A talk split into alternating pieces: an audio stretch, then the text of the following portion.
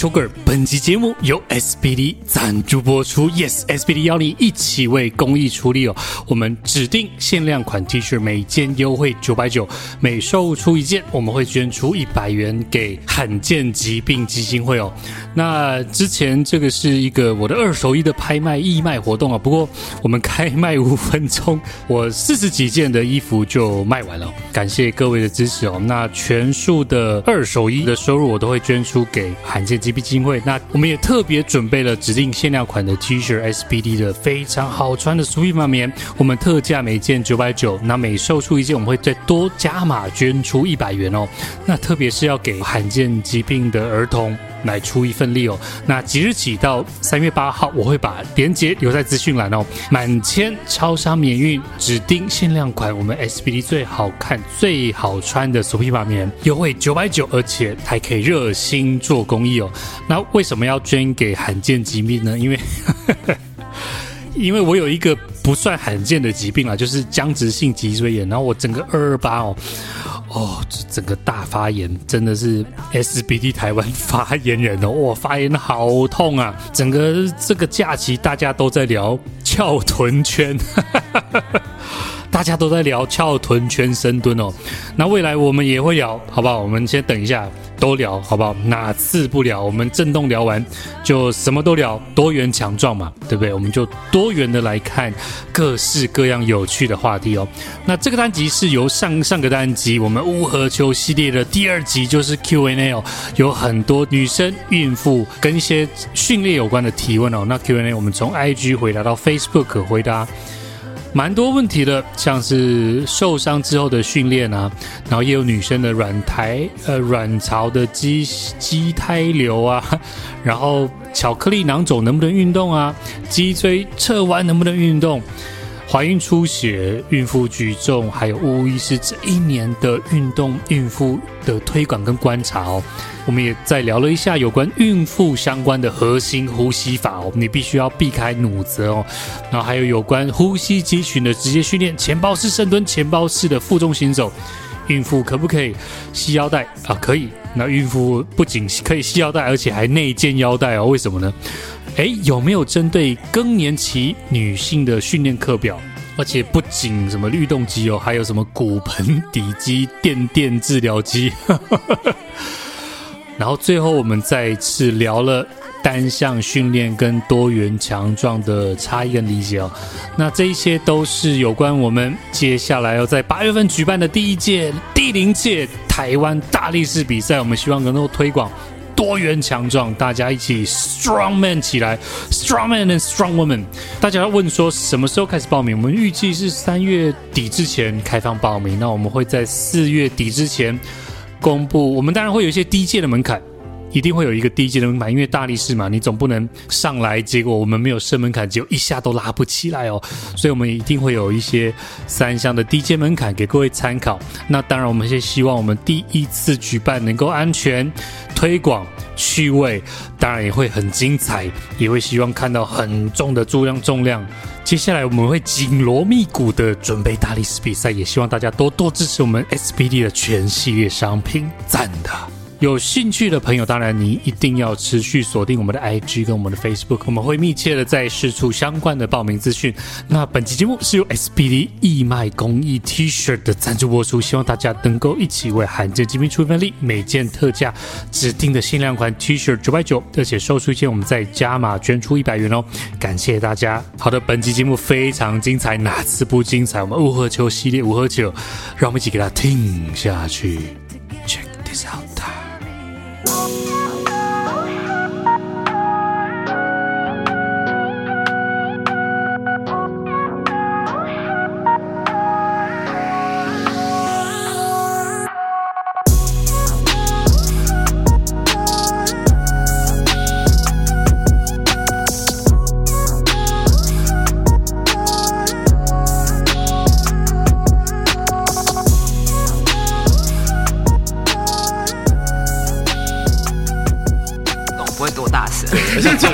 是楼板，所以不准他们乱摔，所以要轻轻放。哦，是是是是是。好的，欢迎回到 Sugar Podcast，在我身边的是吴吴医师。嗨，大家好。今天是五二九系列，还有我们的何老师何博士。大家好。Yes，今天在漂亮风光面。哎，我每次来都下有点下雨，我都是你害的。雨神啊，对呀，Sorry 啊，不过还是一样有漂亮的落地窗，非常舒服的民权西基地。这里有阳光的时候更漂亮。其实。只要有这个对外窗口，不管是阴天，只要是白天，其实都好舒服哦。嗯，对，没错。对，如果我的办公室也有这个这么大的，哇，肯定是。大家会想要留在 office 区里面用啊？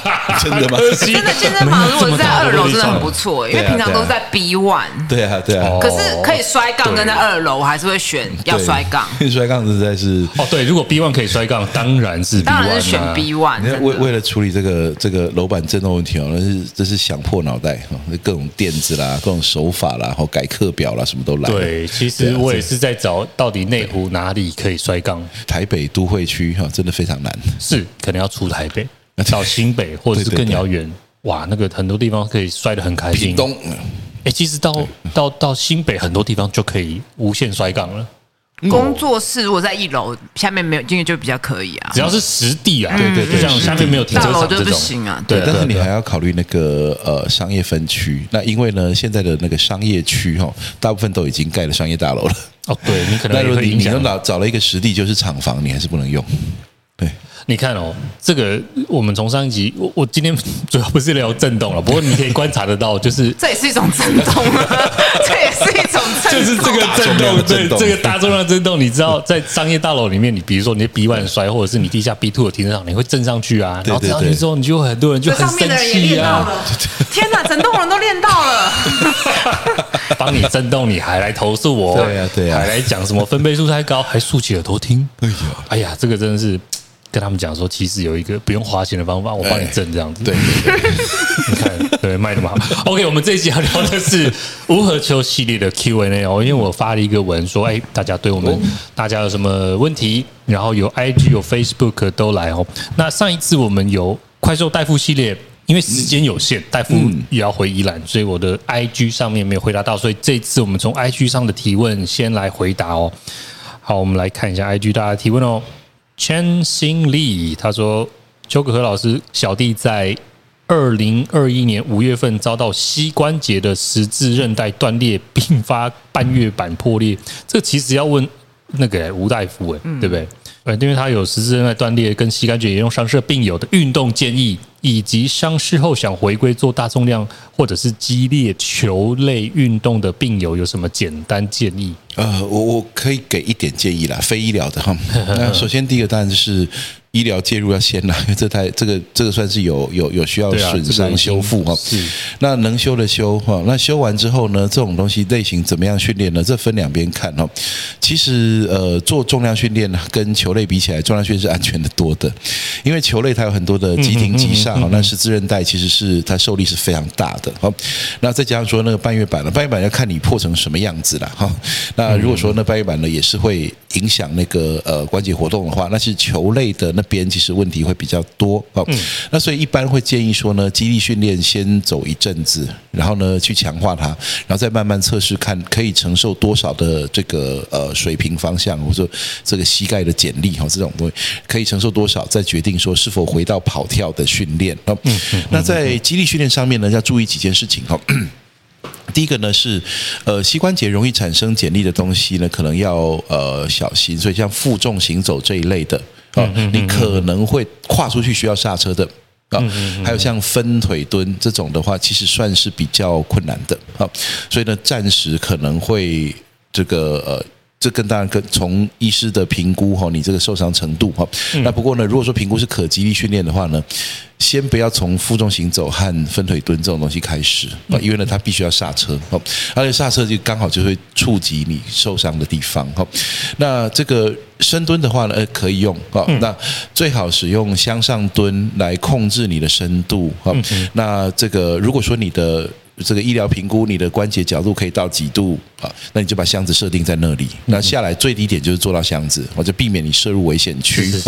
那再来呢，就是说呢，那个要呃使用的方式哈，要用宽主导式的蹲法会比较安全。哦，为什么这样子？所谓宽主导式就是屁股后推了。哦，因为深蹲起你同样降低一样高度，你有两个策略，一个是把膝盖尽量往前推，一个是屁股尽量往后推嘛。那是用屁股尽量往后推的方式呢，你的腿后肌会拉得比较紧。那所以说呢，对，因为。蹲只要蹲股四头肌一定用力是，那但是腿后肌如果很不用力的话，其实膝关节会微微的被往前拉。是，但如果你把屁股往后推的时候，腿后肌收的比较紧的话，它会势力平衡，那十字韧带的受力是最小的。哦，这几个方法都可以。那呃，半月板的话呢，半月板我自己有经验，你有破掉？对对，有受伤过。那那这半月板的话呢，经过医师评估哈，因为它半月板受伤的话，你蹲式膝盖是一定痛的。那这经过医师评估说呢，这种疼痛是可以被容忍的，还是不可以被容忍的？这个差别很大哦。因为不可以被容忍，表示你对直接伤害它。可是呢，半月板呢，它可能有些时候它是复原过程呢，它是非常漫长的。而在这个过程当中呢，有时候压力刺激反而是刺激它恢复的过程。不过那个训练不会是舒服的啊。那这我自己有经验哦。那所以就向上蹲蹲了好几个月。那蹲的过程中其实都是都是会蛮不舒服的，但是呢，它不会。更糟，所以它会慢慢变好啊，这就 OK。不过这个你要跟你医师讨论。好，那所以大概这个在过呃，不过呢，可以知道的一件事情是哈，呃，这个十字韧带和半月板受伤，只要他医疗上有恢复到你可行动自如的程度的话，肌力训练通常都不会是问题啊。我是一个通例啦，但不讲个案，个案可能个案问题，但一个通例来说，通常不会只因为这个问题，后来就永远不能肌力训练。嗯嗯嗯，肌力训练强化到一个程度以上。啊，那可能可以去尝试，呃，这种比较我刚刚讲的比较风险比较高一些分腿蹲、负重行走，就发现说这个也都 OK 的话，哎，那你可以开始考虑跑跑跳跳了。啊，那但是这个都是每一个阶段站稳之后再去考虑下一个阶段。那么垂直性的负重深蹲哈，尤其是宽主导式的动作，可能是最初期极少数你可以安全操作的东西。嗯，其实那早安呢？早安运动也 OK，不过因为早安运动它就不太，我们不把它归类为膝关节训练了。它是宽，就是几乎是下背和宽哈。那你说屈膝早安也 OK，就膝关节有做一些动作。还是要练到一点点，不能完全没练。对对对对。懂懂懂。如果说你主要针对膝盖的训练的话，那其实是是 OK 的。那如果是膝盖完全不能训练，就像你所说的，就用完全用宽主导哈，早安运动，然后呢 RDL 罗马尼亚式硬举这些，这膝关节基本上从头到尾就是从摆正姿势之后，在动作过程它是不再动的。哦，那那那种那种就是完全去保护它。对，其实呃，接下来一定陆陆续续，我相信这一两年都会有越来越多有关受伤的问题，因为我们常讲重量训练不是发生问题的时候。是你发现你身体问题的时候，对，对，你身体本来就有一些不管受伤也好，或是弱也好，那你需要用训练来变强。对，你通过训练来发现这些问题。我觉得负重行走蛮明显，因为以前负重行走会觉得哇，膝盖都要爆掉了，但是最近又觉得比较稳了，就是它可以练起来，对，练得起来。因为状态不佳的时候不要去练它，对对对对对，它炸掉。因为负重行走，我觉得最害怕的点就是觉得膝盖那边。对，因为你每一步走出去哈，然后呢，会怕，真的会怕。本身我们自身。自身体重没有负重的时候，在走的时候，其实那一步就是一个很大的冲力。而你要行走呢，它是。控制速度的话，它其实是有带一部分的刹车的。嗯，那你扛的重量的话，其实主要效益就在于你一直刹车、刹车、刹车、刹车，那是是是，造成你肌肉、骨质、神经系统得到压力刺激。但如果说你现在的某些地方是不适合刹车的，就是你现在刹车是坏的，你千万不要去一个赛道是那种拼命要刹车的地方。对，所以也跟大家预告一下，我们八月份八月份的大力士比赛就会有这个负重行走这个项目。对对，因为这个都是一些膝盖很强壮的人。哦，对啊，那。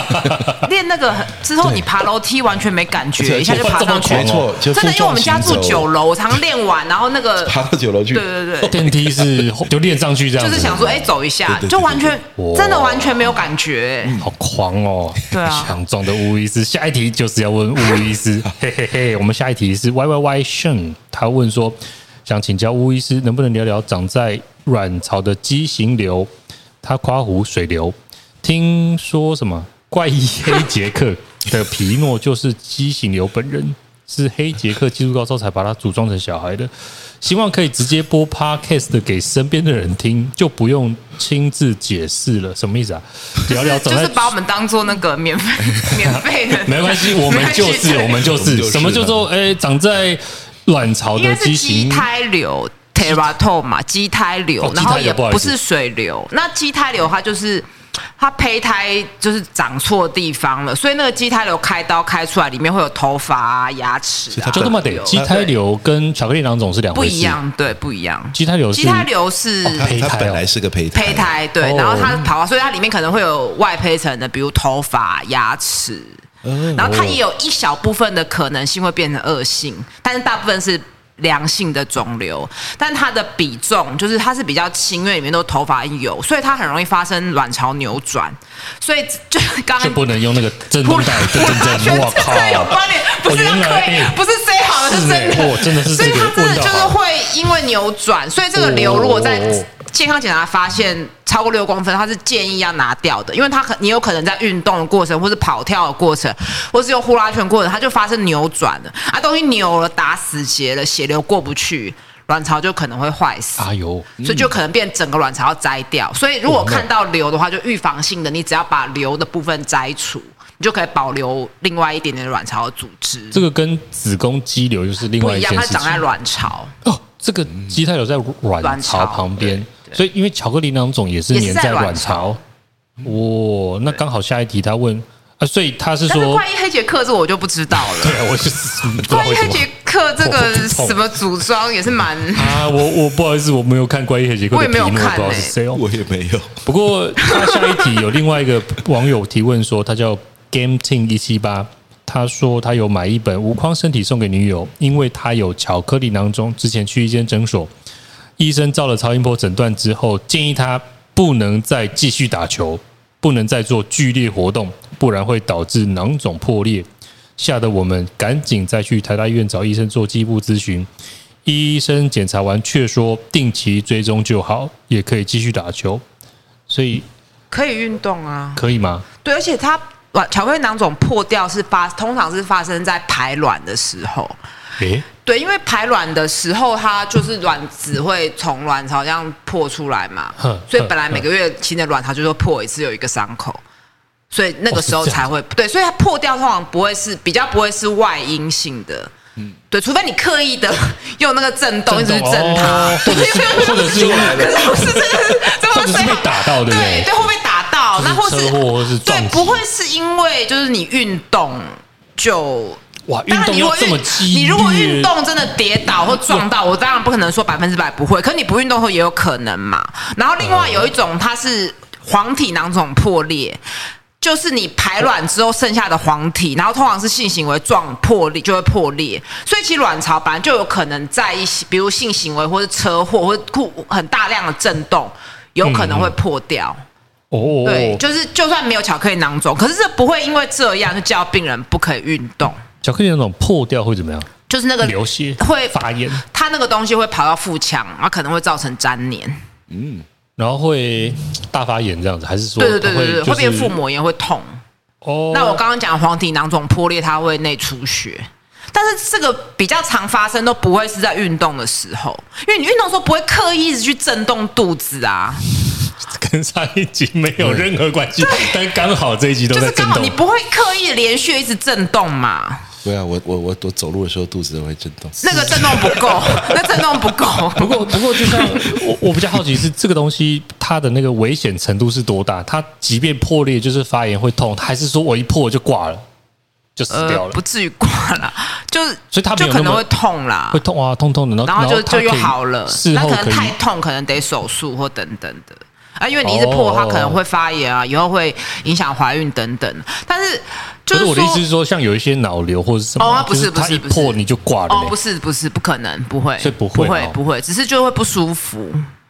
就是也可以透过不舒服的自己身体的感觉去才可以看医生，也是。哎，对对对，不会不会不会不会说都没发现，然后最后死掉了，不可能，没有这种事情。只有那个子宫外孕会啦，不过这另外一题啦。子宫外孕是就是输卵管着床这样子，然后那是另外一件事情。那个可能会大，那个大出血可能有可能会休克，可能会死亡。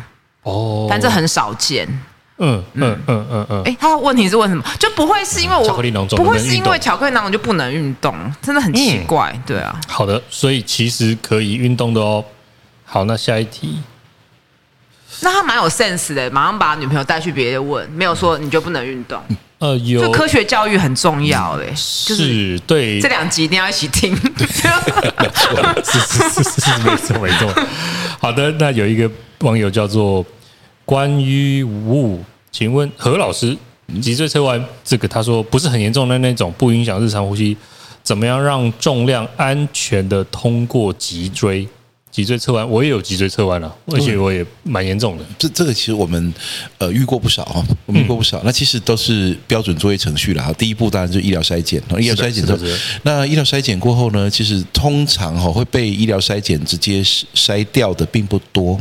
除非他是因为他有轻度、中度、重度嘛，那其实我们有做过到中度的都还来训练哈。那医生呢，是基本上来说他会做几个，如果是很轻微的话，那大概就当一般处理了，只要姿势调整正确就可以练了。好，这是第一个。那第二个是，如果说假如他这是不太容易完美对称的，那这种通常是说可以训练，但是用追踪哦。什么叫追踪呢？追踪的意思就是说他。练一阵子之后，他去回诊，看他是不变，或者是变好，或是变坏。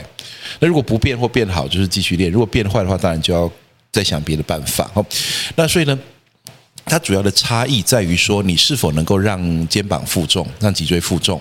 那通常都是在背大杠铃的时候比较有差。好，那这个东西呢是。呃，我必须先说呢，凡事都是程度的差别，就是说我们不会说它全部都可以，或全部都不行哈。那但是呢，如果说他的脊椎还可以负重的话，其实有一些方法是可以让呢，即便是脊椎负重，但是呢，他的那个脊椎侧弯不会导致严重的姿势失衡。例如说，使用握把蹲啊，使用握把蹲的话呢，它就不像说深蹲，深蹲的话，你那杠是就是在脊椎上平衡的，嗯，但握把蹲的话是。在手脚和脊椎的合作上面平衡的，所以说呢，他脊椎侧弯被一一压中，整个脊椎歪掉，更多的可能性是比较小的。嗯，所以说在医疗筛检过后，认为说他可呃可训练，那我们在训练过程中呢，避免他使用那种必须。脊椎独挑大梁的动作，但是同时又帮他全身加压。那我们使用握把蹲，这是第一个方法。第二个方法有很多的那个脊椎侧弯，它其实有些是姿势习惯型的，也就是说，它那个肌肉本身用力的方式就是会让身体歪一边。嗯嗯，那种的话可以帮他设计单边的训练，让他去平衡回来。哦，这两个方法都可以。好，那再来，其实有些时候哈，他纯粹哈，甚至不是说什么他姿势习惯什么，纯粹就是其实核心是虚弱的。那个时候呢，其实回归到最简单的九倍式深蹲，然后激发他做呼吸法去保护中立脊椎。这个时候其实反而他就开始变好了。嗯，最极端最极端的例子就是他肩膀上不能直接压重量，那怎么怎么办呢？他的训练就只有回归到水平式的负重。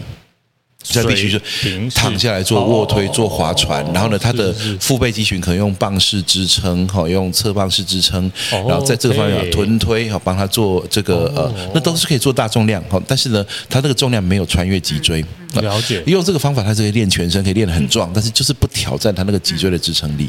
嗯，不过讲到脊椎侧弯，会不会吴医师也看到蛮多妈妈，就是他们就是育儿的时候。都弄一边这样，所以很多人产后再回来，他就很难背杠。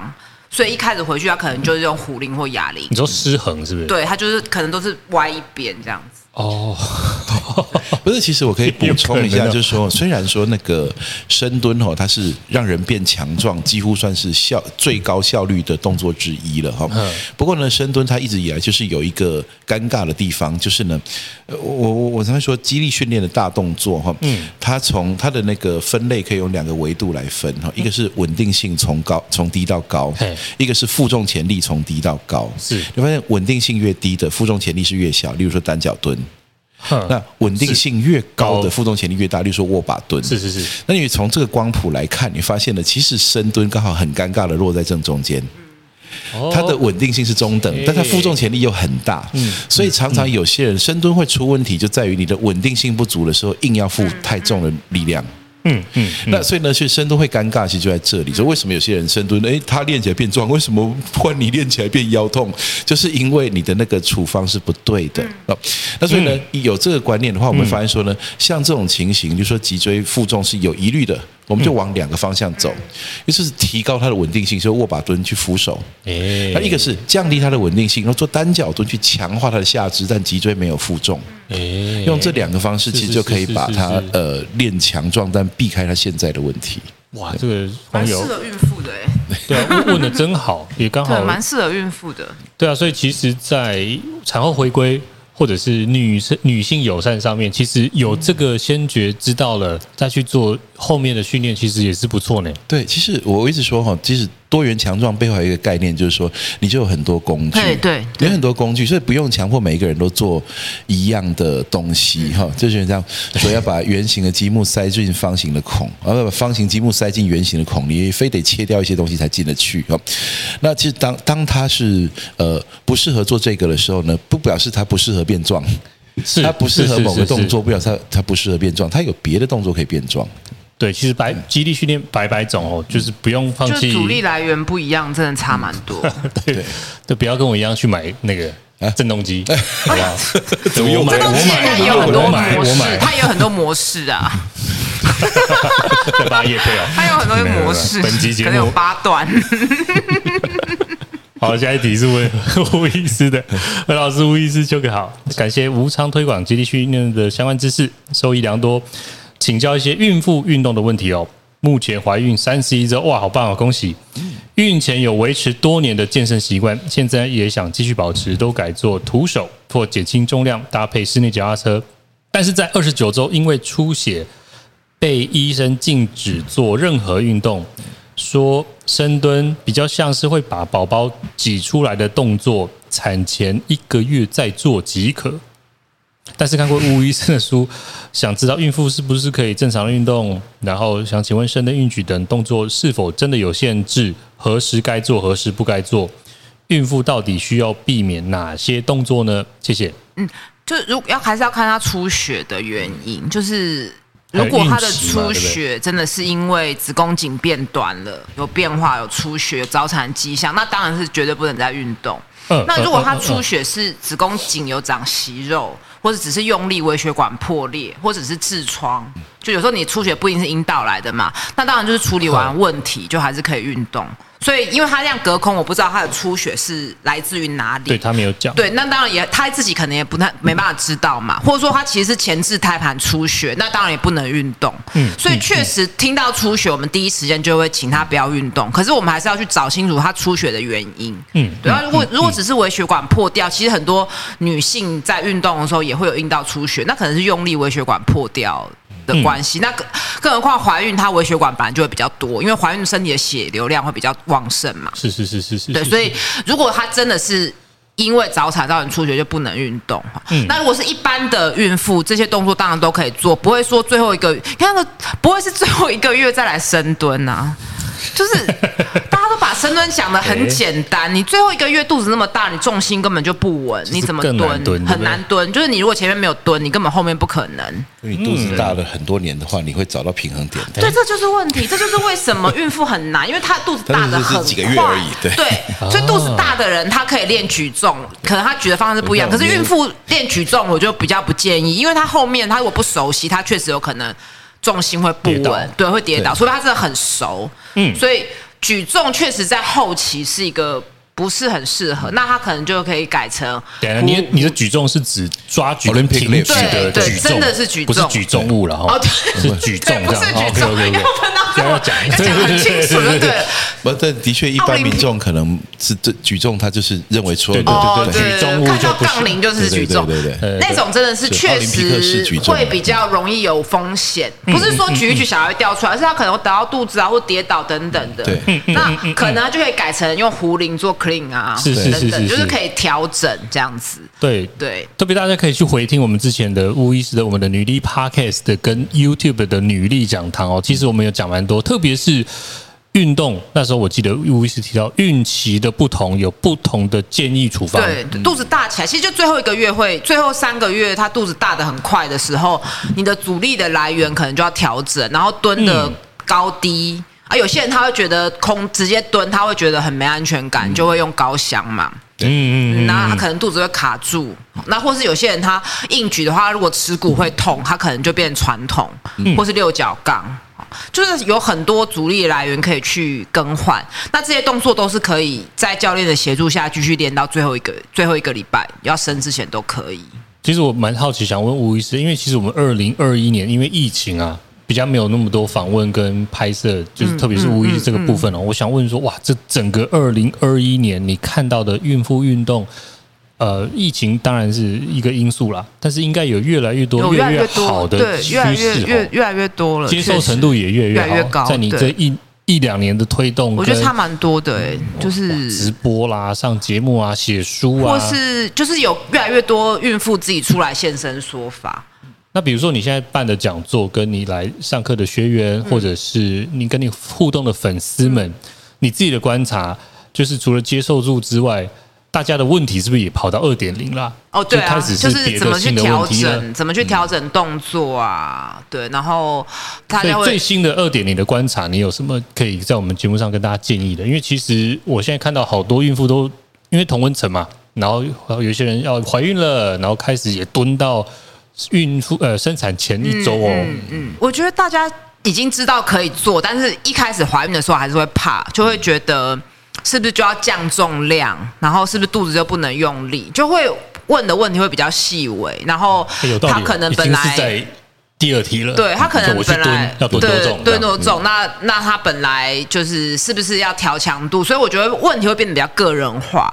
那我觉得其实就是你看你个人对训练的态度。如果你本来就是非常积极、强迫一定要进步的人，确实你怀孕就要调整心态，因为你的有时候你你觉得你憋这样憋这样气可以，可是你到了怀孕就是不行嘛。嗯，对，那你可能会比较无力，会嗜睡。所以你如果这时候心态没有调整，你还是会想要拼的话，就变成一个压力来源。哎，我刚刚听到一个问题，你说怀孕最好不要核心闭气啊。闭气太，你本来就可以闭气，但是怀孕也可以闭气，但是怀孕那个努责的发生会比较容易出现，哦、因为啊呼吸要调整。所以我觉得，如果我会觉得，如果没有怀孕或是男性没办法感受，你可以抱着沙包蹲蹲看，那个就跟怀孕有点像。你就变得有点会吸不到气，所以你反而要用力的去吐气。哦，所以孕妇我们常在聊核心呼吸法，嗯、甚至我这几集单集有很多人提问说，能不能开一个单集讲一下所谓的核心呼吸法？即便我们影片、哦、呼吸法我觉得好难哦。对，即便我们影片，即便我们他可以讲，他们都希望我们再多说一点，因为爆沙包呼吸就是会。会有点吸不到气，要要看你那个呼吸法，想要把它练到什么程度了哈。不过呢，首先第一个就是在呃孕妇的那个学员里面，然后我们有时候把它强度调整到百分之七八十哈，仍然是个有效的大重量。但是呢，其实它用避开努责的方式还是可以完成的。努责的必要性大概发生在接近最大肌力附近。所以对，所以其实呢，你如果说是呃暂时憋气是禁忌的，那很简单了，就是用。离心向心阶段哦，分别的吸气和吐气，这样子的话就可以就可以避开这件事情。OK，那不过呢，呃，刚刚讲那个是说抱沙包在前面的话，那其实是说直接针对呼吸肌群加压力的训练法。这我们在军警校里面做很多啊，包括是前抱式的负重行走，包括前抱式深蹲哈。你抱起来以后呢，那重量在胸前压住以后，其实你的呼吸肌群也就是变成。姿势肌群哈，它的那个呃，呼吸肌群本来就是姿势肌群了，它变成直接对抗阻力的，要负重的，对，变负重。所以说呢，在对于很多的像军警消了，还有柔道、脚力哈、巴西柔术这些运动员，他们都在呼吸受阻的情况下要用力的人，我们会给他们做很多这种训练。那这种情况下，就是说你的呼吸肌群不但要支撑那个呃胸腔的形状，那同时还要能够呃维持。正常的呼吸，短吐气的换气，对。那像这种情况的话，就是，但你做到非常重，像如果你是用这个前抱式深蹲哈，然后你做 ERM 的话，基本上是完全吸不到气的。嗯，对。但是如果说你把它降到就百分之七、百分之八十、百分之八十五哈，这种时候你是可以用非常拼命的去短吸一口气。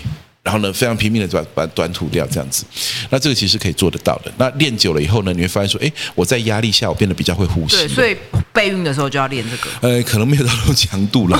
其实呢，呃，应该说了，它平常就可以规律的出现在你课表里面哈，然后让你呼吸肌群变强哈。那但是呢，到了那个呼吸的时候，如果说真的是医生认为说呢，假设你现在肚子已经非常大了哈，然后有些时候呢，你一憋气哈，你们知道肚子很大的时候呢，挤压那个下腔静脉，所以心脏血流是会比平。常少的，好，所以呢，你就假设呢，算一口气没有换过来，然后血流进来比较少，你心脏下一下打出血开始变少了，你就开始觉得晕眩。如果为了避免这种情形的话，其实呢，在孕期呢，把它推到百分之七八十的强度去训练，其实还是有效的。那我想要问一个我的问题哦，就是我不知道有没有乌呃有没有粉丝问这个问题，就是说能不能系腰带？哦，有啊，可以啊，可以哦。SBD 的好像比较硬，比较不舒服。不是我说真的可以吗？真的可以啊！因为托腹带，托腹带也是一样的意义啊。OK，但是我自己的观察可能比较不好啦。就一开始他们会系，但是孕期的后端肚子出来，他们就没有再系腰带。他不需要啦，因为更稳了，内建的腰带了。哦，嗯，对我自己是想说，内建的腰带，因为因为在初期的话，那 baby 在羊水里面的，所以其实你也绑不到他。对啊，对。那后后期撑住，他感觉就是有里面的人给你一个。他的腰带在里面，哦、对，你是说他哦，他的对肚子撑撑撑住了，里面东西撑住了，所以他其实是很好用力的，所以反过来产后就很难，也松掉了，哦、对，松掉了，哦哦，哦，所以就是回归训练这一块比较困难，就是其实回归训练是比怀孕的时候训练困难，因为那个身体的变化很剧烈。哦，对，然后怀孕是如果你一点滴累积，除非你隔好几个月，或像这位这位建议的最后一个月才深蹲的，这是错的嘛？如果你是规律的训练，其实大部分的妈妈她会觉得感受度非常好，就是对自己的身体更熟悉，因为它的变化是慢慢的嘛。可产后是一个很剧烈的改变，所以产后其实是更困难。其实。之前我们有特别一节在聊产后，因为产后不只是身体变化，还有你要照顾小朋友，照顾你的大宝、二宝，然后还有家里都需要忙哦，所以是更困难。更困难。最好的方法就是无意识之前提的，你在备孕或者是在更早。什么时候运动最好？不是，不要生哦，对，不是不要生，没有啊，对，要生要生，然后开心生，那不生也都可以，只是说什么时候运动，什么时候准备最好，不是十年之后嘛，是今天，是现在哦。对，好的。那呼吸呼吸机的训练对怀孕也很重要，因为很多妈妈就是抱怨喘，吸不到气，就很不很不舒服。嗯嗯。那他们其实，我觉得他们就是。不太会呼吸，呼吸机无力，然后又挡，又又顶到，然后又要帮另外一个人呼吸，所以他们后面其实很多不舒服，就是来自于我都吸不到气，然后现在又要戴口罩，嗯然后有些先生又很白目，说什么你呼吸怎么那么大声？但是我觉得这个是一个 很值得训练，就是说女女生好像在还没怀孕前就可以多训练。其实从从这个角度来看，的确是啊。其实我觉得那个呃前负重哈的。前抱式的这种深蹲，还有负重行走，其实它的那个它是不够被重视的。哎，对对对。其实呢，它呃，这个它的效益还有它的安全性哈，其实都非常非常高。对。那所以说，其实我觉得这唯一的问题就是，很多人会抱怨啊，手啊，刚开始不舒服啊，对对对。可是那我觉得其实也是某程度上来说是可以向上适应啊，是会克服的。那我觉得前抱式，我觉得也是，我也是不太爱做，因为就做的。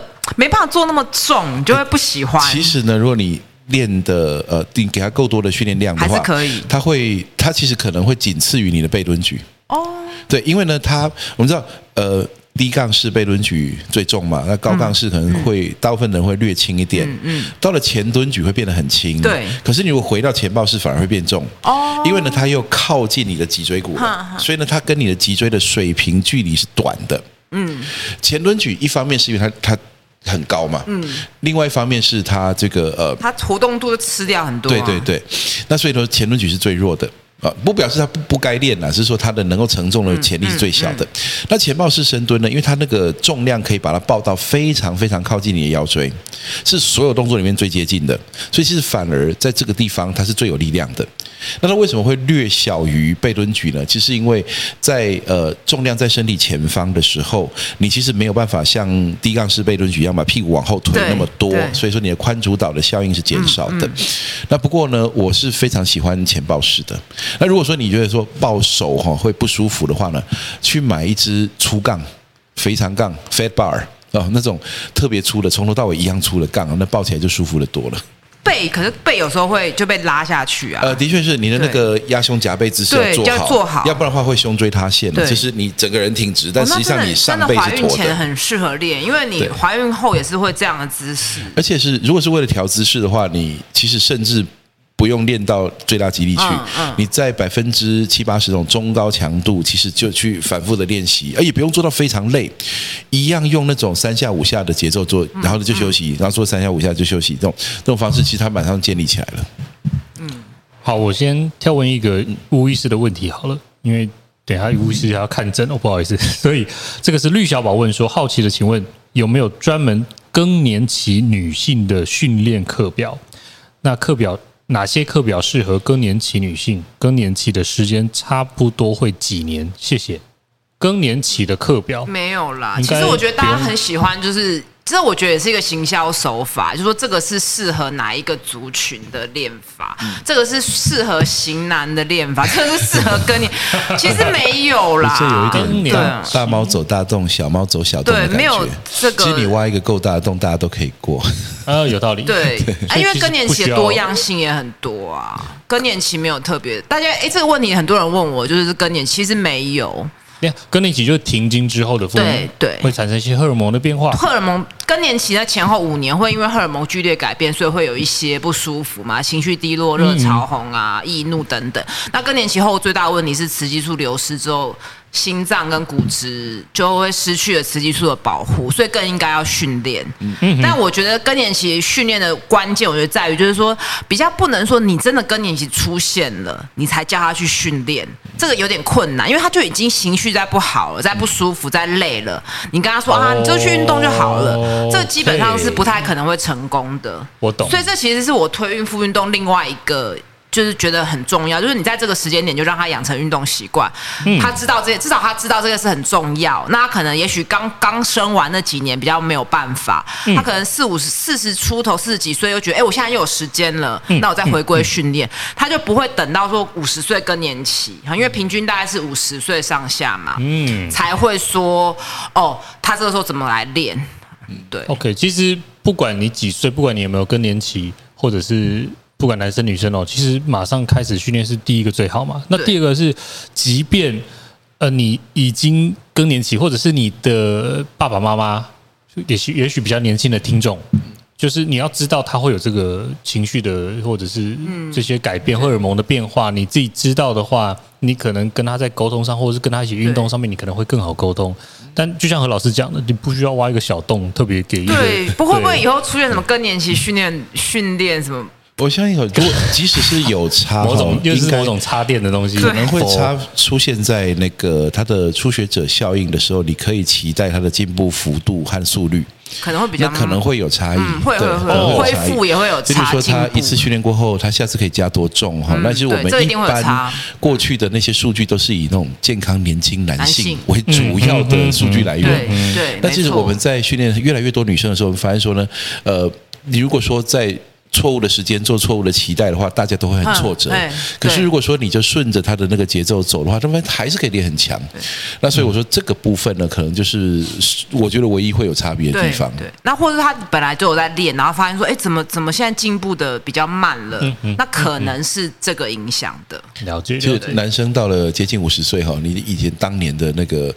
呃，当年之勇哦，也会慢慢的越来越无法再重复。男生是慢慢的，女生是比较对对，但是你会发现你的最高纪录，你再也举不动的时候，那其实也是一一阵挫折。那是那时候怎么办呢？就是你要会去换课表，去度过这种。因为我都是拿着，我都如果看别人进步比较快，我就会说他几岁，比我年轻啊，那没办法，就是拿这个当一个。这是真的。假设你说我十九二十岁的男生哦，那基本上呢跟打了禁药是一样的状态。哦，对，那个他们打了睾固酮是一样的，那就是高在那边，睾固酮喷发的面积，其实它那个其实这他是就是没有过度训，几乎是。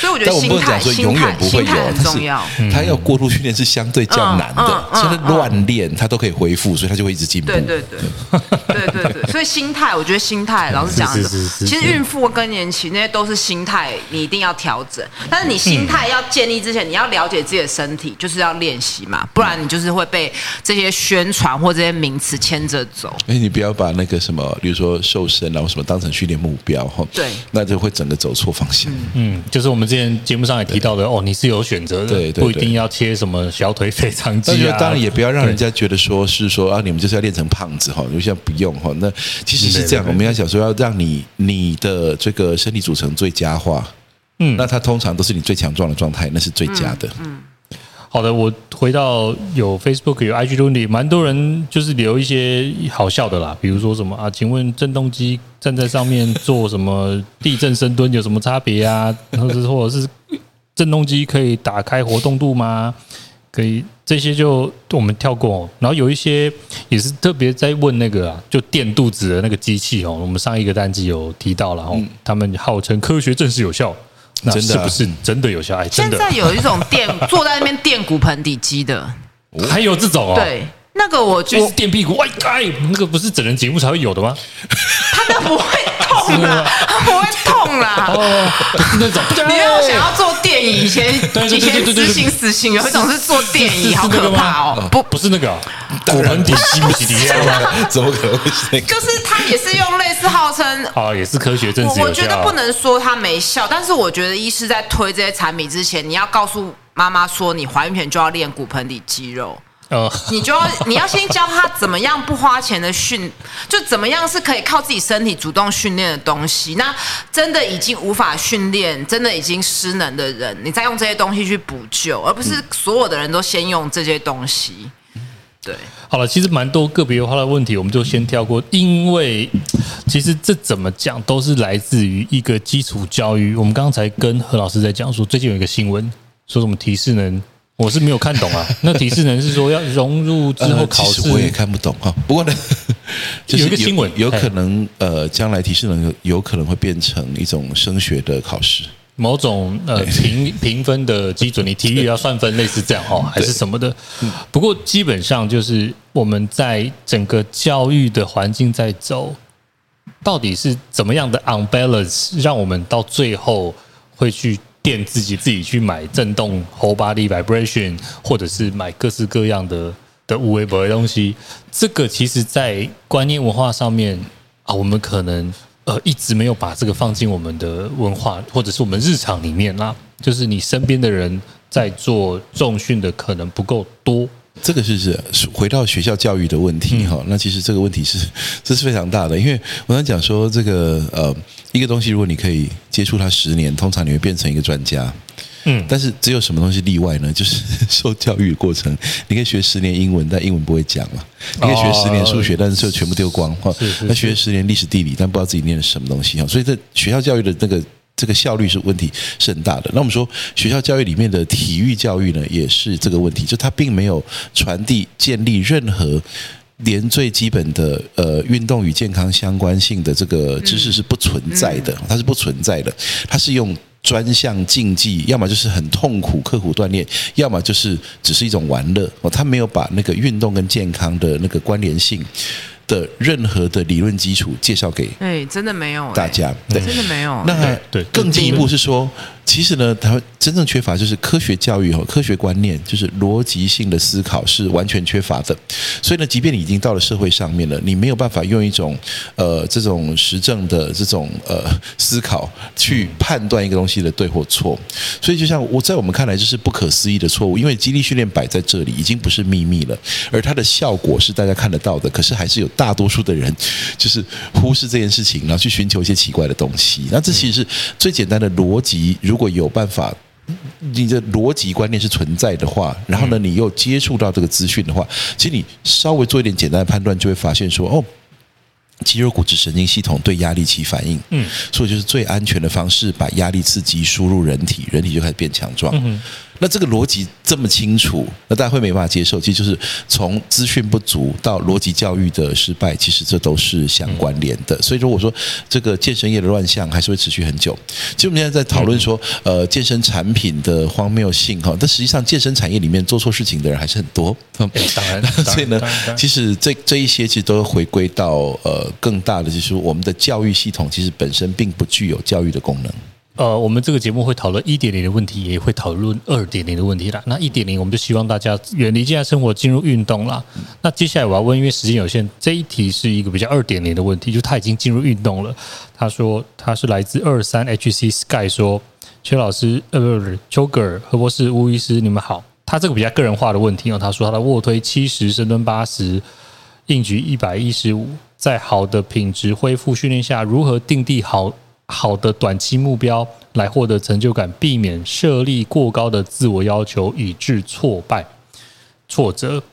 就是这个，我觉得这个很棒啊！你看他已经卧推七十，深蹲八十，硬举一百一十五，然后他是问说啊，我已经在训练了，我怎么样定定自己的目标？甚至是比如说孕妇或者是女生，嗯，开始训练，怎么样对目标的设定？是比较不会，是比较可以去享受那个成长的蜜月期，而不是自己会有这个挫败。吴医师，你会怎么建议你的？我好像没有，我自己好像没有什么特别的目目标、欸。哎，哦，你自己不会设吗？三项你三百了？没有，我现在目前比较没，就是会定。以前有比赛才会定。哦，但如果你没有比赛的时候，我不会特别去。去管短期的一些进步，哎，但是我觉得我会以自己身体的状况，就是我有没有体力去负荷我的日常啊，然后我会看我身体，比如说就都没有生病嘛，就都没有感冒啊，然后睡眠都很好。哦，就是你的那个平衡量指标并不是重量了，并不会只是重量，因为现在的现在我比较多做一些多元肌力。那一开始我其实想说，哎，那我做多元的阻力来源看看对孕妇的帮忙，就是因为会很多人问说，所以我就比较不不会说钻研说这个动作会不会这个多重有，好像不会说真的定什么短期的，因为就会觉得这是要练一辈子的东西，嗯，OK，就不会。那我可能短期的目标就是我看我有让多少人投入训练。哦，有道理。对，因为我觉得，嗯，要叫别人开始练，其实都要一段时间。就是说，有很多人都问说，哎，介绍教练要开始练，那我观察就是，可能你要隔差不多半年，那些人才会真的愿意去练了。就是中间都要有一个时间差。就像。我们全公司都来上了初学者的八堂课，但是不是每一个人都爱上肌力训练，这其实也是有个体化的差异哦。对，但是我觉得他可能就有一个埋一个种子，他可能隔一两年他又突然想到了。像我身边的人，他本来他很久前练过，然后最近他一次他觉得说他。起立坐下就觉得腰会不舒服，然后就觉得吓到了，就是他才跟我差不多大，所以他就又开始练了。啊，对，所以其实就是有时候就是这个就是我的成就，我就觉得哎、欸，他一定是看你练得不错，你精神体力气色都很好，人也很正向，他就跟着你愿意一起练。我觉得这应该是我的成就感来源。嗯嗯，对，因为自己的话就是不会再给，尽量不要给自己很大的压力。当然我练举重也是会有挫折啊，就觉得。想骂脏话，就觉得不知道在干嘛，就是对啊。但是你会很享受那种挫折 哦。对，举重是真的很迷人。这个二零二二年我也来想要来学一下。不过特别想请何老师目标设定啊，对于哎这位，我相信他算是在路上的二点零的初学者，他有开始有一些初学的效应，然后也喜欢上训练哦。对，那怎么样定？对于他养成一辈子训练是一个比较好的一个心态。我说这个其实很很棒的问题，因为呢，其实我们说，呃，当我们在想要这样做长期进步的时候，目标设定是很重要的。是，但想目标设定哈，其实双面刃哈，它其实可以可以可以帮助你，但是也可以破坏你。那其实我们从激励进步的方式来看哦，我们会呃这个呃会强烈建议你不要拿。特定的项目当成你唯一的目标，为什么呢？其实很简单，我们在做，假设你现在是举重和健力选手，那个比赛是你唯一真正的目标。所以说，不管你变得有多强壮，如果你没办法实现在你的比赛项目上面的话呢，它就没有意义。有道理。可是换过来讲，对于一般人来说呢，动作只是工具，强壮的其实是人体。嗯哼。而且呢，从训练的角度来看呢，其实每个动作如果反复操作，它是必然卡关。因为呢，你的局部压力可能过大，而你身体可能会产生了一些潜在的疼痛，而疼痛会抑制力量输出。所以说呢，你在深蹲的时候，哪怕只是你腰部或者膝盖有一点点的不舒服，你的重量就会永远卡在那里。可那时候你需要的是什么呢？你需要的是用别种你的身体会欣然接受的压力刺激来继续进步。所以你就干脆就抛弃掉你现在卡关的项目，直接去练别的。嗯，但是别的又不能说哦，又跳脱太远，又变得不是重量训练，它仍然必须是个重量训练。但它可能是有负重行走啦、推雪橇啦，然后不同不同 style 的深蹲硬举，嗯嗯嗯，这些都可以带着你继续进步。所以你无需去回到某个动作去跟他执着，说我这个动作一直都没进步，我是不是整个人生都卡死在这里？它并没有，这样比较有趣，对不对？对，一直开发这就是多元强壮，因为呢。我们是从训练竞技运动员开始的，所以我们一直很知道一件事情，就是说，假设深蹲真的很不适合这个人的话，我用别的方式让他变强，因为他真正的战场在球场上，在运动场上，不在重训室里面，所以你在重训室里面一定要看他深蹲进步，把他弄得这个。非常挫折，甚至把他弄受伤，这非常不划算的事情。但假设现在呢，深蹲不行，他雪橇倒是越推越重的话，太棒了。为什么呢？他可以借由雪橇变强壮，然后跑更快。嗯嗯。那所以说呢，我说其实目标设定，你一开始就要设定多元强壮。对，多元。因为呢，其实这就跟学校考试一样啊，你永远都只在乎那个考试成绩的话，你就读不了什么书的。但是如果说你的这个读书的真正目的是求知的话，那其实呢，你现在脑袋正在拒绝某个东西，你大可去读别的书去吸收知识。嗯，所以呢，我常常从从小我就是会觉得说呢，要认知一个东西，我常常用包围的方式去读很多相关的资讯，而不是一直针对会考的东西拼命念。所以像像我这种人，当然在学校教育里面不会特别突出。哦，但是呢，我觉得在求知方面倒是真的呃获得了一些让自己增加知识的途径。那这是我说这练重量是完全一样的。如果你卡把自己卡死在少数的成绩上面的话，你会得到不必要的挫折，你是会耽误很多你可以进步的机会。其实大不了换个压力刺激，继续让身体变强。所以有很多人说，他不断的换项目，到了四五十岁还在某些项目上面破纪录。嗯，但他不会去回到他三十岁已经顶峰的那几个项目去跟自己过不去。嗯，特别要谢谢所有提问的这些网友们 哦，你也是在求知的路上。对，虽然没办法完全回答所有的问题，因为蛮多问题是个别化的。那也许未来我们再找时间在怪兽 Q&A 帮大家回答哦。那今天很开心，乌乌医师来跟我们聊这么多。那未来如果你有任何问题，对，吴医师，或者是我们何博士何老师，或者甚至是我本人都欢迎你透过 Apple Podcast 的五星吹捧，把问题丢进来，我们会在二零二二年回答你的问题。然后未来我们也会再找巫医师，我们继续拍他的女力讲堂，大家一定要 Stay tuned 哦，然后要去追踪巫医师。哎，听说你今年要再写一本书了？对啊，现在要开始写。你听谁说的？你自己讲。现在还没开，差不多要开始了。好好累了，不过累得很。愉快，忙得很开心，是不是这样？